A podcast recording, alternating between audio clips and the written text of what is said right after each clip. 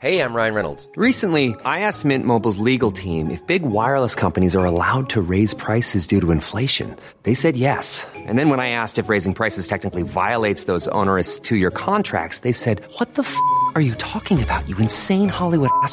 F- So to recap, we're cutting the price of Mint Unlimited from $30 a month to just $15 a month. Give it a try at mintmobile.com slash switch. $45 upfront for three months plus taxes and fees. Promo rate for new customers for limited time. Unlimited more than 40 gigabytes per month. Slows. Full terms at mintmobile.com. Angkas CEO urges government to help informal workers. Local government units, LGUs, need to create opportunities for the informal workers sector, said George Royeca, co founder and CEO of Angkas.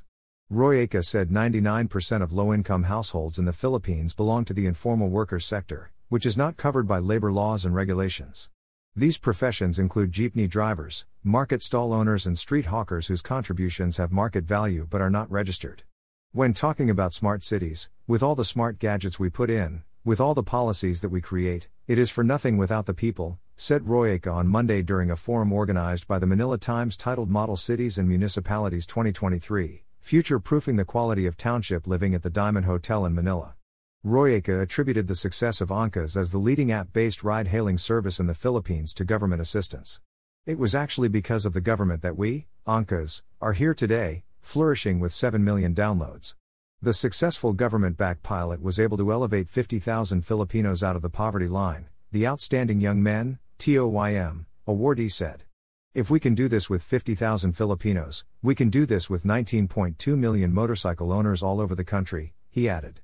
Royeca said digitalization was instrumental to the recognition of informal workers, noting legitimizing the informal sector led to the empowerment of an entirely new industry and the creation of a new profession. He said Angkas has evolved from macro to micro in its attempt to help ease the traffic woes in Metro Manila. What we did not realize is that what we were really solving was a larger underlying issue, which is livelihood. What we did was simply recognize and legitimize this livelihood so be afforded some form of system, added Royeca, an active advocate of the rights of motorcycle riders and commuters in the Philippines. He said the government and the LGUs have the power to help the informal workers sector. It has never been more apparent that our responsibility extends beyond economic metrics. We are the architects of a better tomorrow for the country by fostering opportunities where none seem to exist. We have the vision and the responsibility to forge a pathway to new beginnings and unprecedented opportunities for our constituents, Royeca added.